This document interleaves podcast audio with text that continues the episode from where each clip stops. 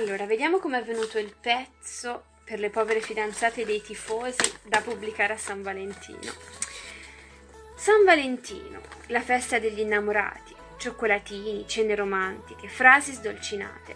Tutto perfetto, ma potrebbe esserci un problema. E se il vostro partner fosse un tifoso e quel giorno capitasse proprio durante una domenica di campionato, magari con la sua squadra del cuore che gioca in casa? Oppure un mercoledì, con le coppe europee, la partita, la sera proprio all'ora di cena. Allora lo vedreste inventarsi le peggio scuse per rimandare la cena il giorno prima, magari con la scusa del è tutto occupato oppure noi siamo originali, non ci confondiamo con la massa, sapendo già che lei si arrabbierà e poi dovrà spendere il triplo del suo tempo per farsi perdonare, perché siamo sinceri, la vita si fa dura quando ami una donna, mai sposato undici uomini. Se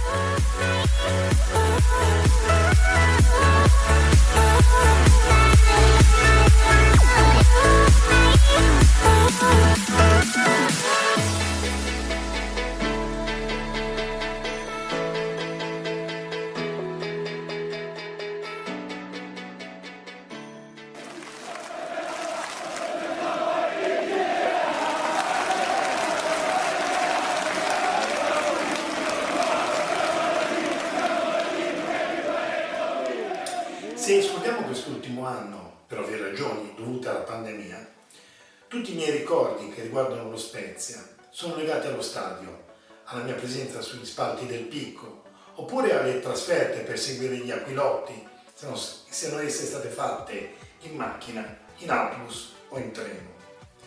Ma ce n'è uno che riguarda quello che è il mio Spezia del cuore, che non è legato a questi luoghi, ma un posto molto più particolare in piazzale di casa mia.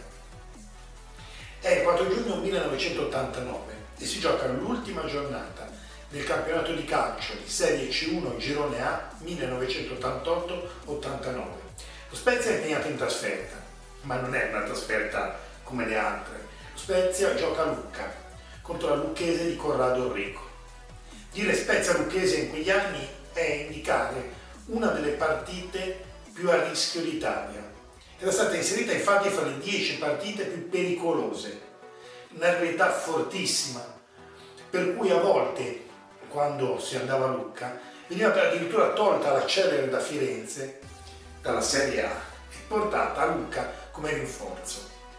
Quando si andava a Lucca in trasferta in treno c'erano due cose che accadevano immancabilmente.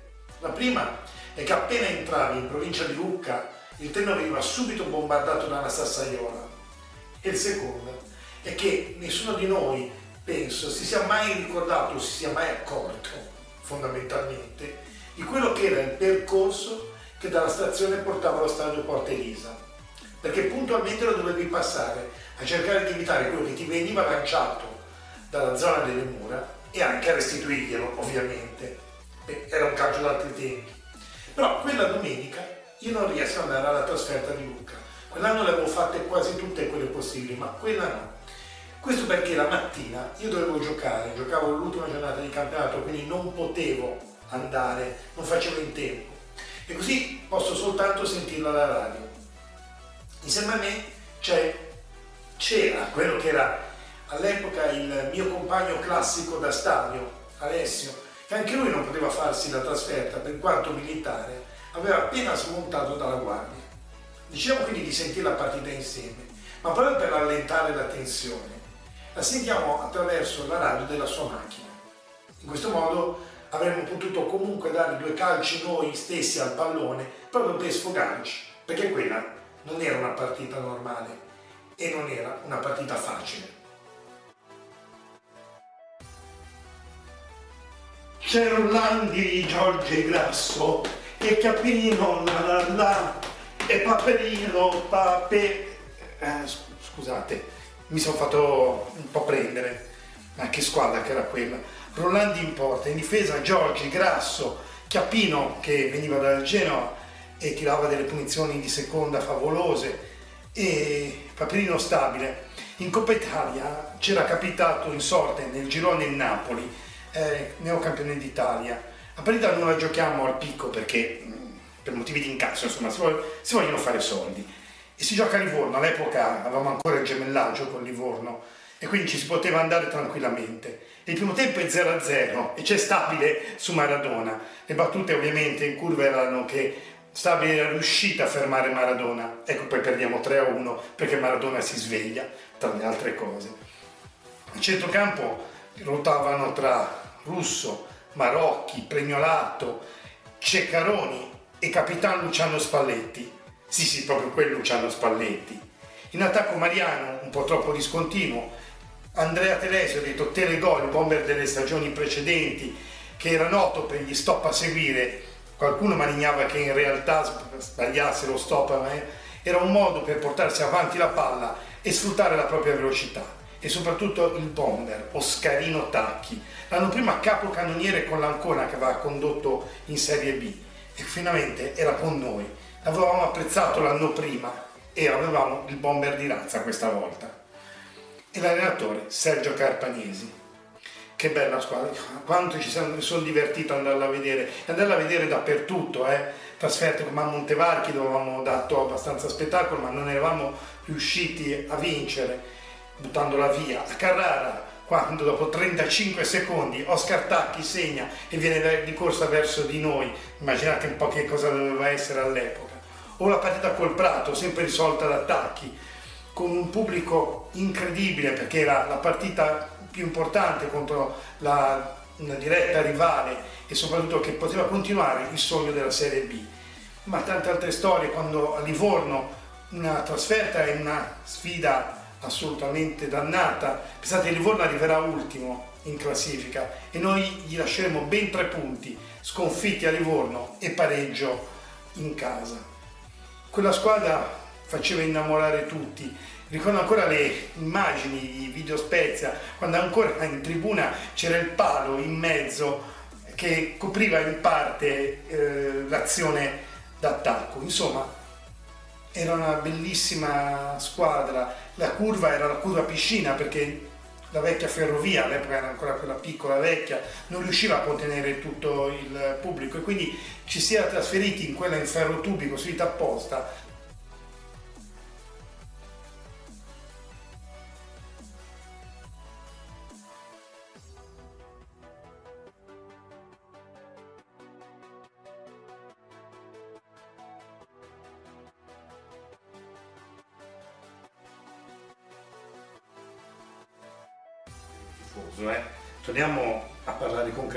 quello che accade. Sì, è vero, la squadra gioca benissimo, diverte, fa sognare il pubblico. È campione d'inverno, è vero, lo eravamo stati anche l'anno prima, ma l'anno prima lo capivi che era un caso. Qui no, questa squadra non è un caso che lì davanti, è fortissima. E quindi si spera finalmente nella Serie B. Ci sono però due piccoli particolari da tenere in considerazione. Il primo è che la squadra è forte, ma non è stato costruito come organico per tentare la scalata. Morale della favola, i ricambi all'altezza dei titolari sono veramente pochi e quindi mano a mano la squadra si logra, comincia a perdere smalto, a essere meno brillante e si perdono tanti punti. Il secondo punto fondamentale, forse quello più importante, è che tralasciando la partita interna col Prato, tutti gli incontri del girone di ritorno, tutti i match club del girone di ritorno sono in trasferta e sono altrettante sconfitte. E questo peserà tantissimo.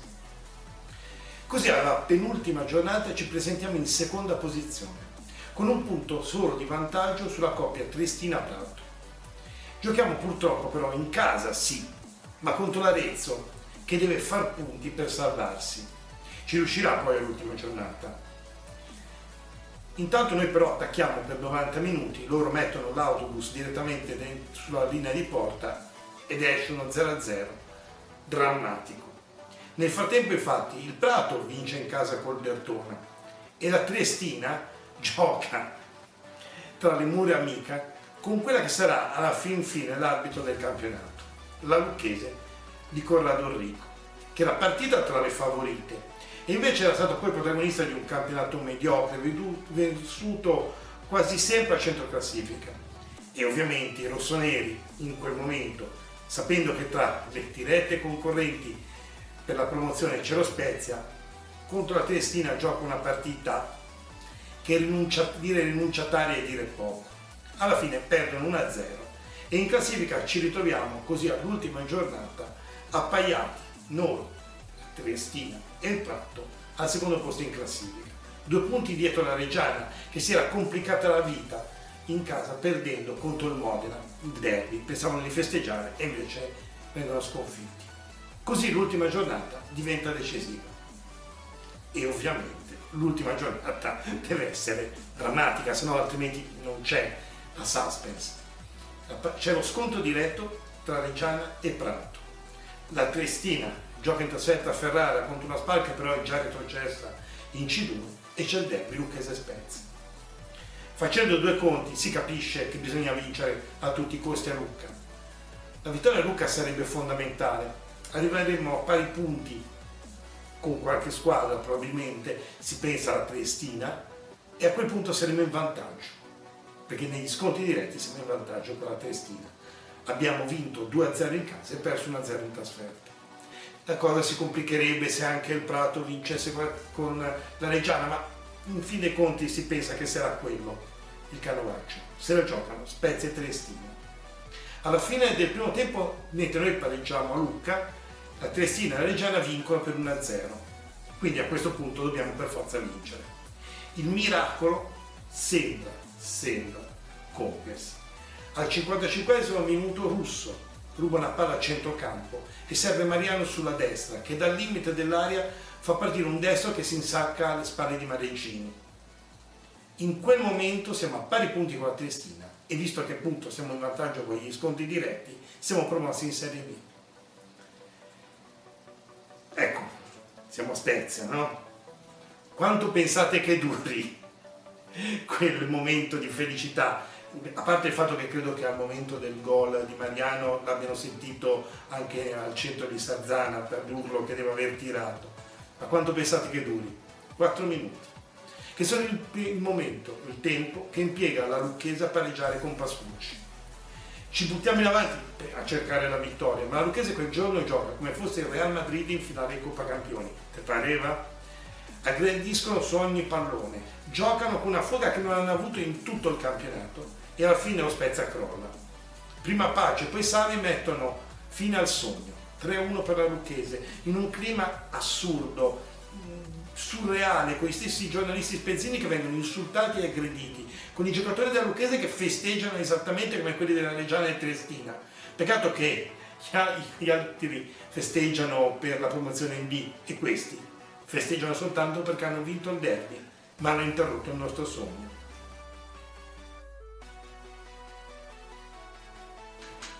Questa è Spezia, che ne dici?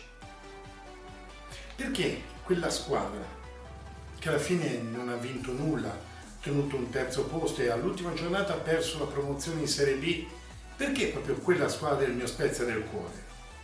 Avrei potuto scegliere la squadra di qualche anno prima, quella della promozione dalla C2 alla C1, il primo Spezia che seguì praticamente fisso al picco. Per anni un noto bar del centro c'era una foto che commemorava quella promozione. Sergio Borgo, il capitano, a petto nudo che festeggia sotto la curva e un ragazzino abbrancato a lui che lo teneva per il collo. Ecco, quel ragazzino ero io. Allora perché non scelsi quella? Non ho scelto quella. O forse quella di un uh, anni dopo, magari di qualche promozione, di qualche successo. Beh, intanto per i giocatori, insomma Rollandi, Chiappino, Capitano Spalletti e poi Oscarino Tacchi, Mister Carpanesi.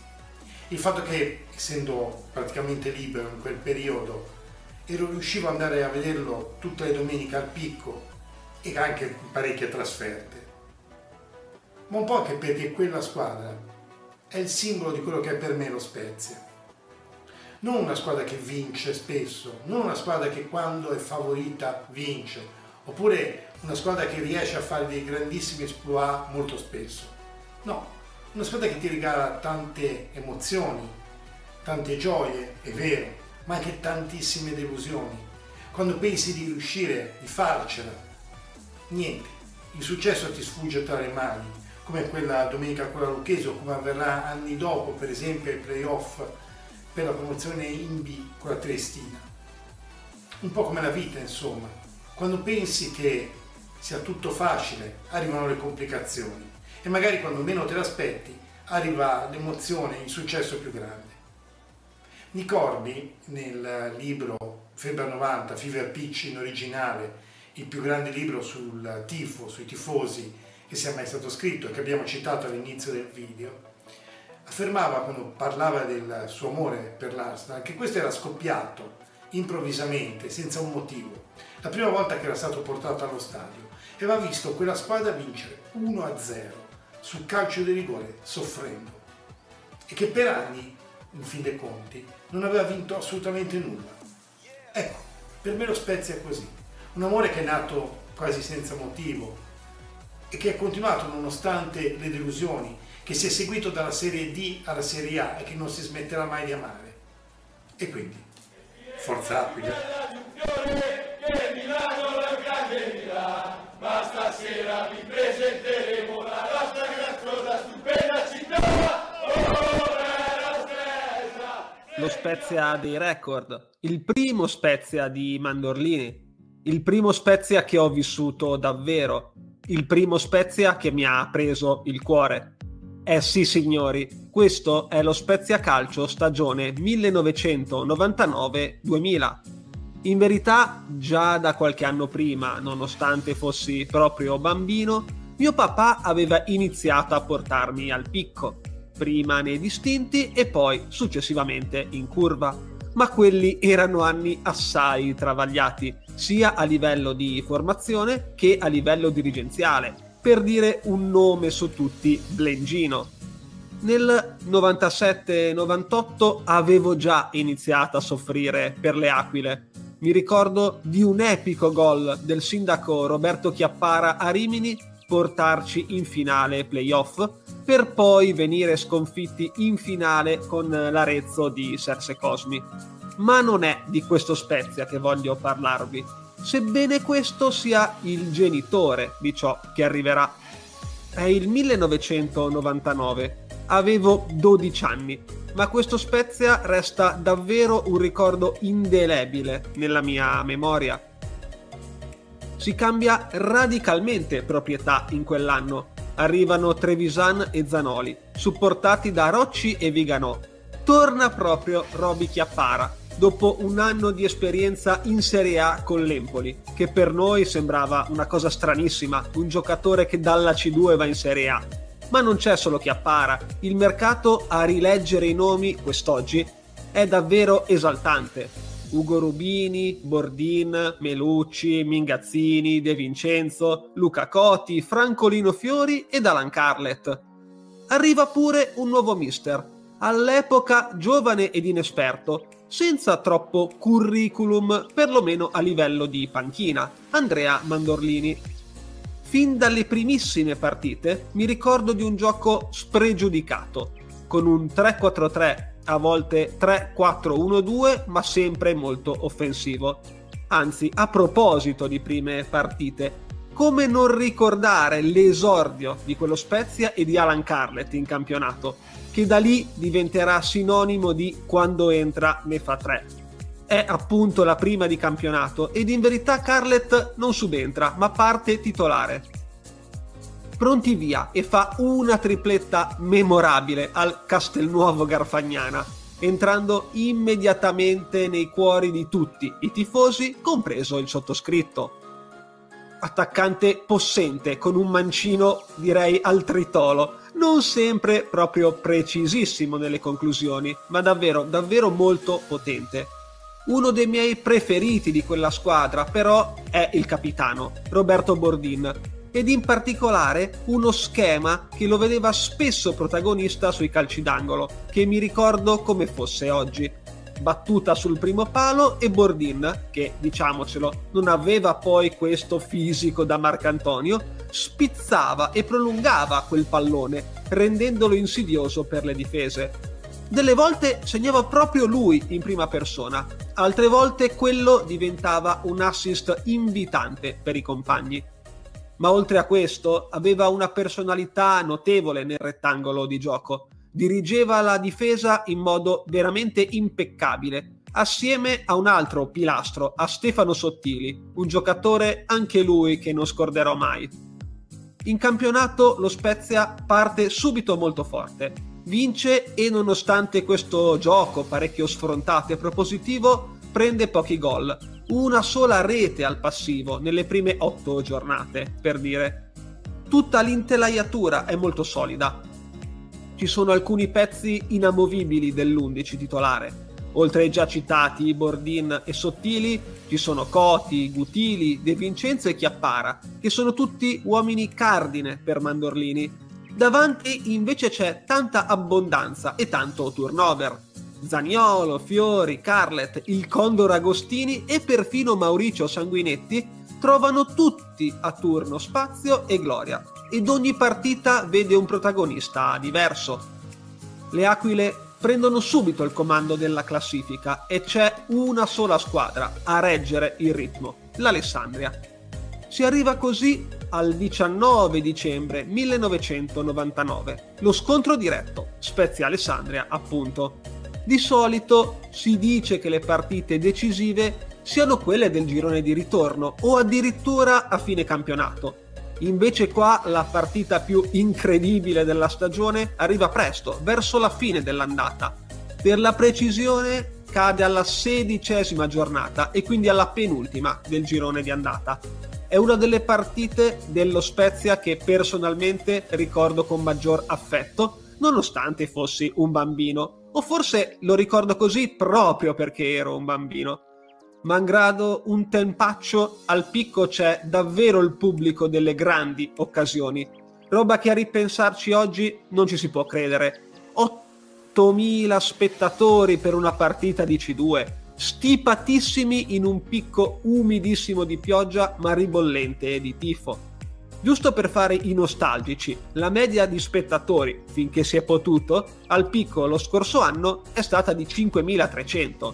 Questo però in B con una squadra perennemente nelle zone alte della classifica. E invece sì, oltre 8.000 spettatori per la C2, altri tempi.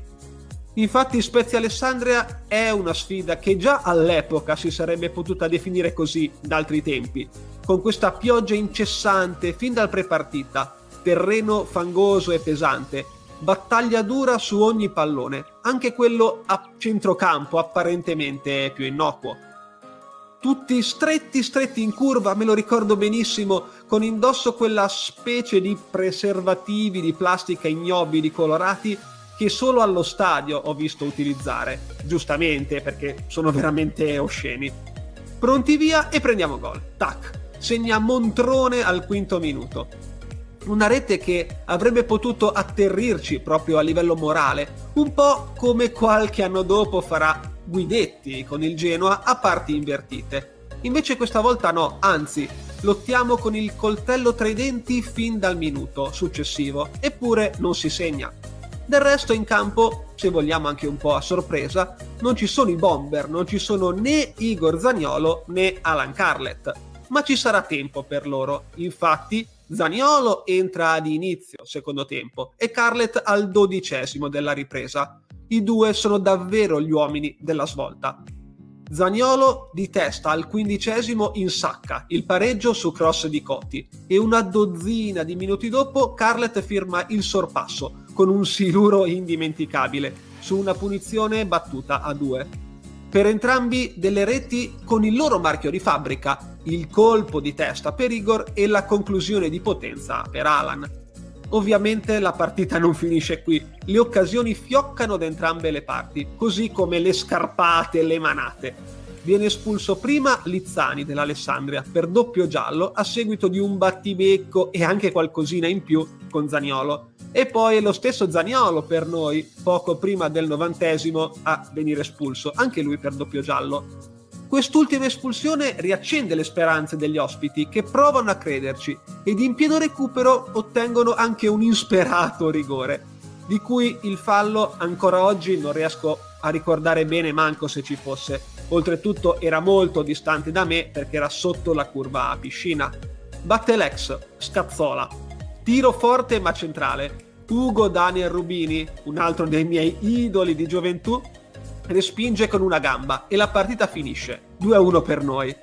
Piccola parentesi ma doverosa per Ugo, è un grande uomo ed è stato il primo giocatore che sono andato personalmente a cercare e ad abbracciare quando abbiamo fatto la festosa invasione di campo al termine di Padova Spezia 0-0 del 2006, tornando in B dopo oltre mezzo secolo. Ma questa è un'altra storia e ci sarà tempo per parlarne. Torniamo al 99-2000. Battendo l'Alessandria, lo Spezia diventa campione d'inverno con un turno di anticipo. Il campionato sarà ancora lungo, ma le Aquile in questa occasione hanno dato già una bella spallata importante mesi prima della fine di quella che sarà la stagione regolare. Dopo quella vittoria lo Spezia pareggia un paio di partite, ma non perde mai. Resta imbattuto a lungo e così sarà fino al termine della stagione, una stagione storica. Nella seconda parte, soprattutto Fiori e Chiappara a prendere in mano le redini della squadra, oltre ai soliti Zagnole e Carlet a mettere lo zampino qua e là. L'unica squadra che non molla, nonostante tutto, è ancora una volta l'Alessandria. Per molte partite in classifica è un testa a testa, ma alla lunga c'è poco da fare. La nostra quell'anno lì è una cavalcata esaltante e trionfale vinciamo il campionato matematicamente alla terzultima. È il 30 aprile 2000, è la festa promozione, è Spezia Biellese per la precisione. Una splendida coreografia accoglie i ragazzi, sospinti da 9.000 spettatori. E se non ricordo male, era stata pure aggiunta una mini tribuna temporanea orribile in ferrotubi a fianco della tribuna per permettere al picco di contenere tutti i tifosi. La Biellese in quella partita fa il suo, si impegna e ci rende difficile il match, ma il loro destino ormai è scritto. Segna il Condor Agostini e poi Carlet, uno che quando conta risponde sempre presente. Finisce 2-0 e la festa con conseguente invasione di campo può iniziare. La maglia bianca con l'arbre magique, anche questa divisa a modo suo indimenticabile, torna in C1. Ovvi i caroselli per la città, nel mio caso in auto con mio papà, che è uno che lo Spezia lo segue sin da bambino e che mi ha trasmesso la malattia, the disease direbbero oltreoceano. Forse la persona per la quale personalmente quest'estate, in quell'indimenticabile sera del 20 agosto, sono stato più felice di tutti. Lui, alla soglia dei 70 anni, dopo tanti anni di curva, anche in anni bui, è riuscito finalmente a vedere le Aquile in Serie A ma torniamo a noi. La partita successiva alla festa promozione in C1 potrebbe non aver nulla da dire, apparentemente, ma c'è di nuovo quell'Alessandria lì, che vorrebbe guastarci almeno almeno il record di imbattibilità. Invece no. 1-0 per lo Spezia, correte di Igor Zaniolo proprio al novantesimo. Anzi, Va detto per onore di cronaca che i grigi hanno già ormai iniziato a tirare i remi in barca rivolgendo la loro testa ai playoff e, pur chiudendo secondi, al termine della stagione regolare prenderanno ben 15 punti di distacco dei ragazzi di Mister Mandorlini. A fine campionato lo Spezia chiude con 76 punti e nessuna sconfitta. Record assoluto per la C e con sole 17 reti subite i gol dello Spezia sono ben spalmati tra i tanti protagonisti. In primis Zagnolo e Carlet con 13 marcature a testa, 6 per Fiori e Chiappara, 4 per Bordin, 3 per Sanguinetti e Agostini. A proposito di marcatori, piccola parentesi sui capocannonieri stagionali del campionato. 20 per Maccarone e 19 per un certo Max Guidetti, che ai tempi giocava proprio nella Biellese che ci ha visto festeggiare matematicamente la C1. Vedi a volte come gira il calcio. Il calcio è strano Beppe, si potrebbe dire per fare una citazione. Ma la festa spezzina non è finita qui. Al termine della stagione viene fatta un'amichevole serale di lusso con il Milan di Zaccheroni, che aveva appena finito il campionato al terzo posto una sfida con in panchina due tra gli alfieri più conosciuti del 3-4-3, a ben vedere.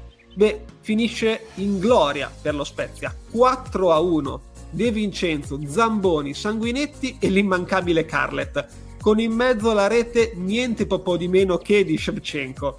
Ma quella sera, per quanto amichevole, neanche per Sceva c'era niente da fare. Ci si diverte, si canta cosa siete venuti a fa al Milan. I nostri cori invitano anche Cravatta Gialla Galliani ad unirsi alle danze, in un picco festoso e colorato con tanto di ola e bengala. Che dire, una stagione veramente indimenticabile. Il mio Spezia del cuore probabilmente senza questi ragazzi non mi sarei mai appassionato così tanto allo Spezia. E forse sarebbe stato anche meglio per certi versi. Meno anni di sofferenza, di freddo, di fegati spappolati, appassionato al punto da essere presente anche nei momenti peggiori, nei fallimenti e nelle sconfitte, in trasferte in motorino con la Sarzanese o a insultare Azzori durante Spezia Novara 0-6. Ma non è di certo questo il momento per ricordare questi avvenimenti, anzi parliamo di attimi positivi, di annate felici perché ce lo possiamo permettere. Del resto stiamo vivendo un periodo magico, nonostante che noi non si sia mai soddisfatti in pieno, non ci va mai bene niente. Eppure ragazzi, siamo in Serie A. Ai tempi si cantava lo Spezia in Serie A col cazzo che ci va. Ecco, è anche grazie ai ragazzi di Mandorlini se il 20 agosto 2020 mi sono commosso al fischio finale, perché per questo Spezia, per il mio Spezia del cuore, per lo Spezia che amo, se oggi sono qui. Grazie ragazzi.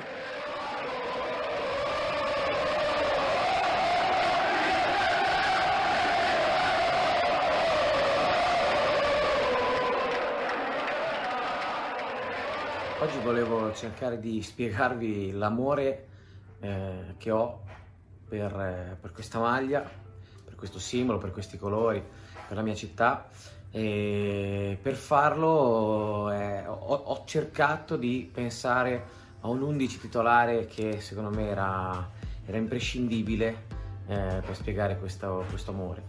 L'11 che ho scelto è quello della promozione nell'anno 2005-2006 eh, con ovviamente il nostro Antonino Soda in panchina, eh, Ivano Rottoli eh, in porta e poi ovviamente eh, la coppia eh, di attaccanti più forti che abbiamo avuto che è quella Guidetti Varricchio. Eh, il centrocampo aveva giocatori come Saverino, Ponzo, Alessi, ma anche in difesa avevamo giocatori incredibili, eh, a pensare solo alla fascia di, di super, del buon Gorzegno, piuttosto che eh, il buon Pietro Fusco, Roberto Maltagliatti. Eh, insomma, avevamo una squadra che era eh, veramente, veramente, veramente forte. Ma avevamo anche altri giocatori importanti, importanti che sarebbero scoperti dopo importanti, ma che quell'anno lì non, non avremmo mai pensato perché quella squadra lì eh, nacque da una buona fetta di squadra della Sanremese. E tutti ci chiedevamo esattamente perché questa scelta. Il dopo poi si è visto, giocatori veri come ormai non ce ne sono più, eh, sanguigni che danno tutto per la maglia e che non giocavano per i soldi ma giocavano per il piacere di giocare a calcio. E a noi spezzini sono queste le cose che, che piacciono eh, gente passionale, sanguigna, che, che non mente mai che, e che dà tutto in campo. Poi si può perdere, si può uscire sconfitti, ma eh, chi lotta non, uscirà sempre dagli, con gli applausi dal picco. La, questa è secondo me l'annata che meglio rappresenta l'amore che ho per lo Spezia. Poi ehm, io seguo, chi mi conosce segue lo Spezia da, da sempre con, eh, con, grande amore, ho iniziato i primi anni 2000 con, eh, con l'epoca di Mandorlini, quindi insomma mi pare 2002 e mm, grazie a mio padre che mi portò allo stadio la prima volta, inizialmente a anni distinti, poi ovviamente scelsi col, con l'alzare dell'età di andare, di andare in curva che è tuttora la mia, la mia, la mia seconda casa eh, dove ho conosciuto tantissime persone, tantissimi, tantissimi amici che tuttora ho, che purtroppo mancano in questo momento di, di, di pandemia. La, una cosa che, che, che, mi è sempre, che mi è sempre piaciuta ricordare eh, è proprio la giornata di Spezia e Genoa, il pre-partita, quello che c'è stato prima, No? Eh, all'epoca avevo 16 anni, ci fecero uscire da scuola prima eh, perché arrivavano un sacco di genuani, c'era una tensione incredibile in città già da forse 15 giorni prima e in più c'era stato il fatto che sembrava rischiare che la partita saltasse, che non si giocasse, che addirittura si giocasse in campo neutro. Facciamo di tutto per poterla giocare in casa, compresa una manifestazione, eccetera, eccetera. Alla fine ottenemmo di di giocarla in casa e fu, fu una partita incredibile, incredibile e che, e che, secondo me merita di essere vista. Quindi io direi di farci due minuti di, di passione nel guardare la coreografia, i cori e i gol di quella, di quella incredibile partita con i telecronisti spezzini, puro sangue, quelli a cui mancano le doppie. Una grandissima coreografia, vediamo eh, bellissima la curva, naturalmente tutta la gradinata e tutta la tribuna che eh, salutano la nostra squadra che sta scendendo in campo naturalmente. Immagini Massimo, guarda, eh, supporto veramente bello, c'è qualche raso che proviene dalla curva dei tifosi l'importante è non cadere nelle provocazioni, noi abbiamo tutto da perdere, loro no eh, veniamo anche trasportati a questo pubblico. Intanto l'arbitro ha dato il fischio d'inizio e Baldini che lancia in avanti, Gorzegno che allontana, il pallone in fallo laterale, Saverino, Ponzo, lancia in avanti verso Guidetti, attenzione Guidetti recupera il pallone, il tiro! Guidetti ha portato il vantaggio errore, errore di Parise e Guidetti che si è infilato e ha battuto un minuto e mezzo di gioco Spezia in vantaggio.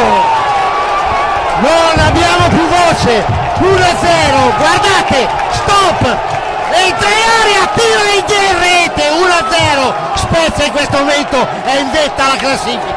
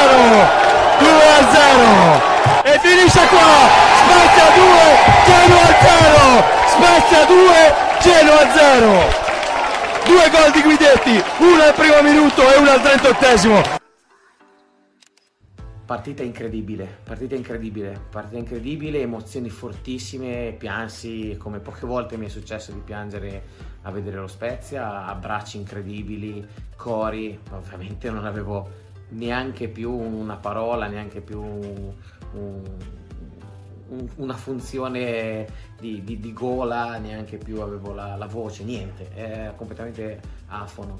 E però fu una giornata che ricordo e penso che ricorderò per sempre, come, come l'altra giornata che ricorderò per sempre la trasferta di Padova, l'ultima di campionato, dove praticamente il Cittadella, se non ricordo male, giocava a Genova con il Genoa e, e se il Genoa vinceva eh, noi rimanevamo lì eh, secondi, ma se il Genoa eh, l'ultima di campionato, se il Genoa invece perdeva con Cittadella noi avremmo vinto, eravamo, eravamo in Serie B. Addirittura se il Genoa perdeva bastava che pareggiassimo, però noi giocavamo a Padova, eh, che era, mi pare già messo abbastanza bene, quindi non aveva bisogno di, di vincere né niente, però comunque era una partita sentita. Eh, il Genoa giocava col Cittadella che pur forte, però si dava per scontato che il Genoa avesse vinto. Invece, a parte il fatto che eravamo quasi 7-8 mila persone, un esodo totale, e invece, come tutti si ricorderanno, poi invece riuscimmo a, a pareggiare nella partita, ma incredibilmente arrivò il 2-0 del Cittadella, eh, che poi vinse, se non ricordo male, 3-1 e lì ci fu una gioia incredibile. Lì avevo batticuore, piangevo, eh, mi abbracciavo con chiunque e tornai a casa la sera, avevo 39,5 di febbre. E lì ero incazzato come una bestia perché mio padre e mia madre erano giù a festeggiare in Piazza Europa e io non c'ero perché avevo 39,5 di febbre, stavo malissimo. Ho fatto un viaggio di ritorno incredibile, eh, poi tutta l'autostrada bloccata, eravamo, scendevamo con, con le bandiere in autostrada. Eh, per, io la, la, mia feste, la, mia festa è stata quella, poi il dopo non l'ho, non l'ho potuto festeggiare, però è stato veramente bello e riguardiamocelo un attimo.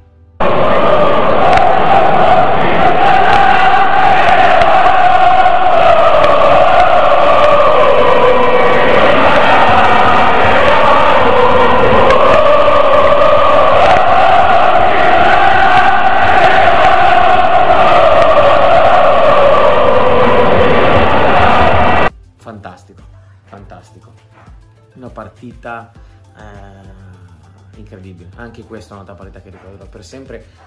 Come praticamente quasi tutta l'annata, andai anche a Fermo a vedere Fermana Spezia 0 a 1 Varricchio su assist, su assist se non sbaglio di eh, Beppe Alessi. Eh, andai con mio cugino ieri, una trasferta incredibile, durata non so quante ore di pullman, eh, giocavamo la sera tra l'altro, è stata anche quella una bellissima esperienza.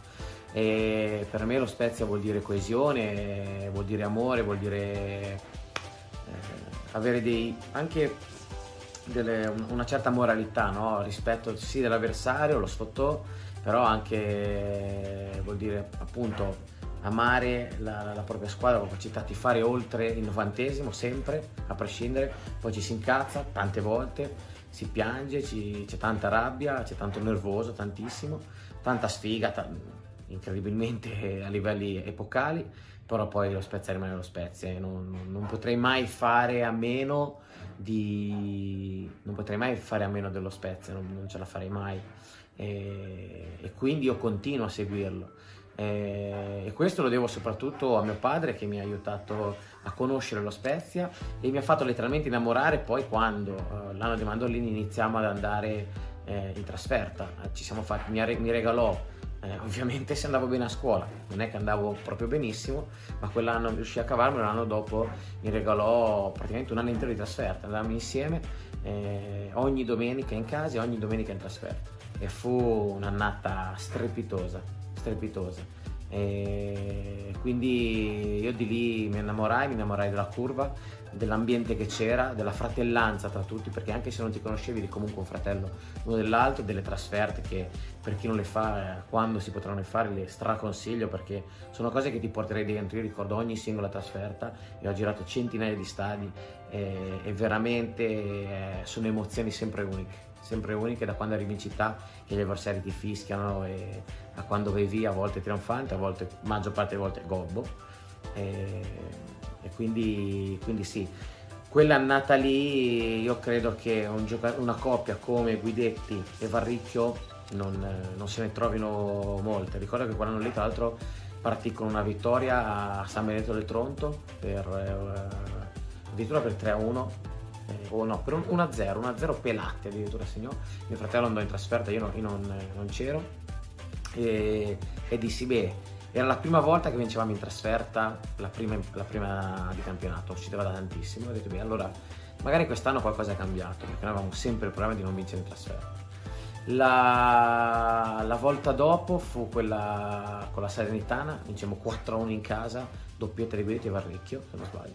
E la cosa incredibile di quella coppia era che finirono a eh, 28 gol in due, di cui 15 Varricchio, capocannoniere, e 13 Guidetti, ma era sensazionale il fatto che quando non segnava Guidetti segnava Varricchio, quando non segnava Varricchio segnava Guidetti. Era una coppia estremamente perfetta e collaudata. Varricchio alto, meno rapido ma alto e tecnico, Guidetti tecnico, basso e più veloce ed erano veramente perfetti, erano micidiali, micidiali.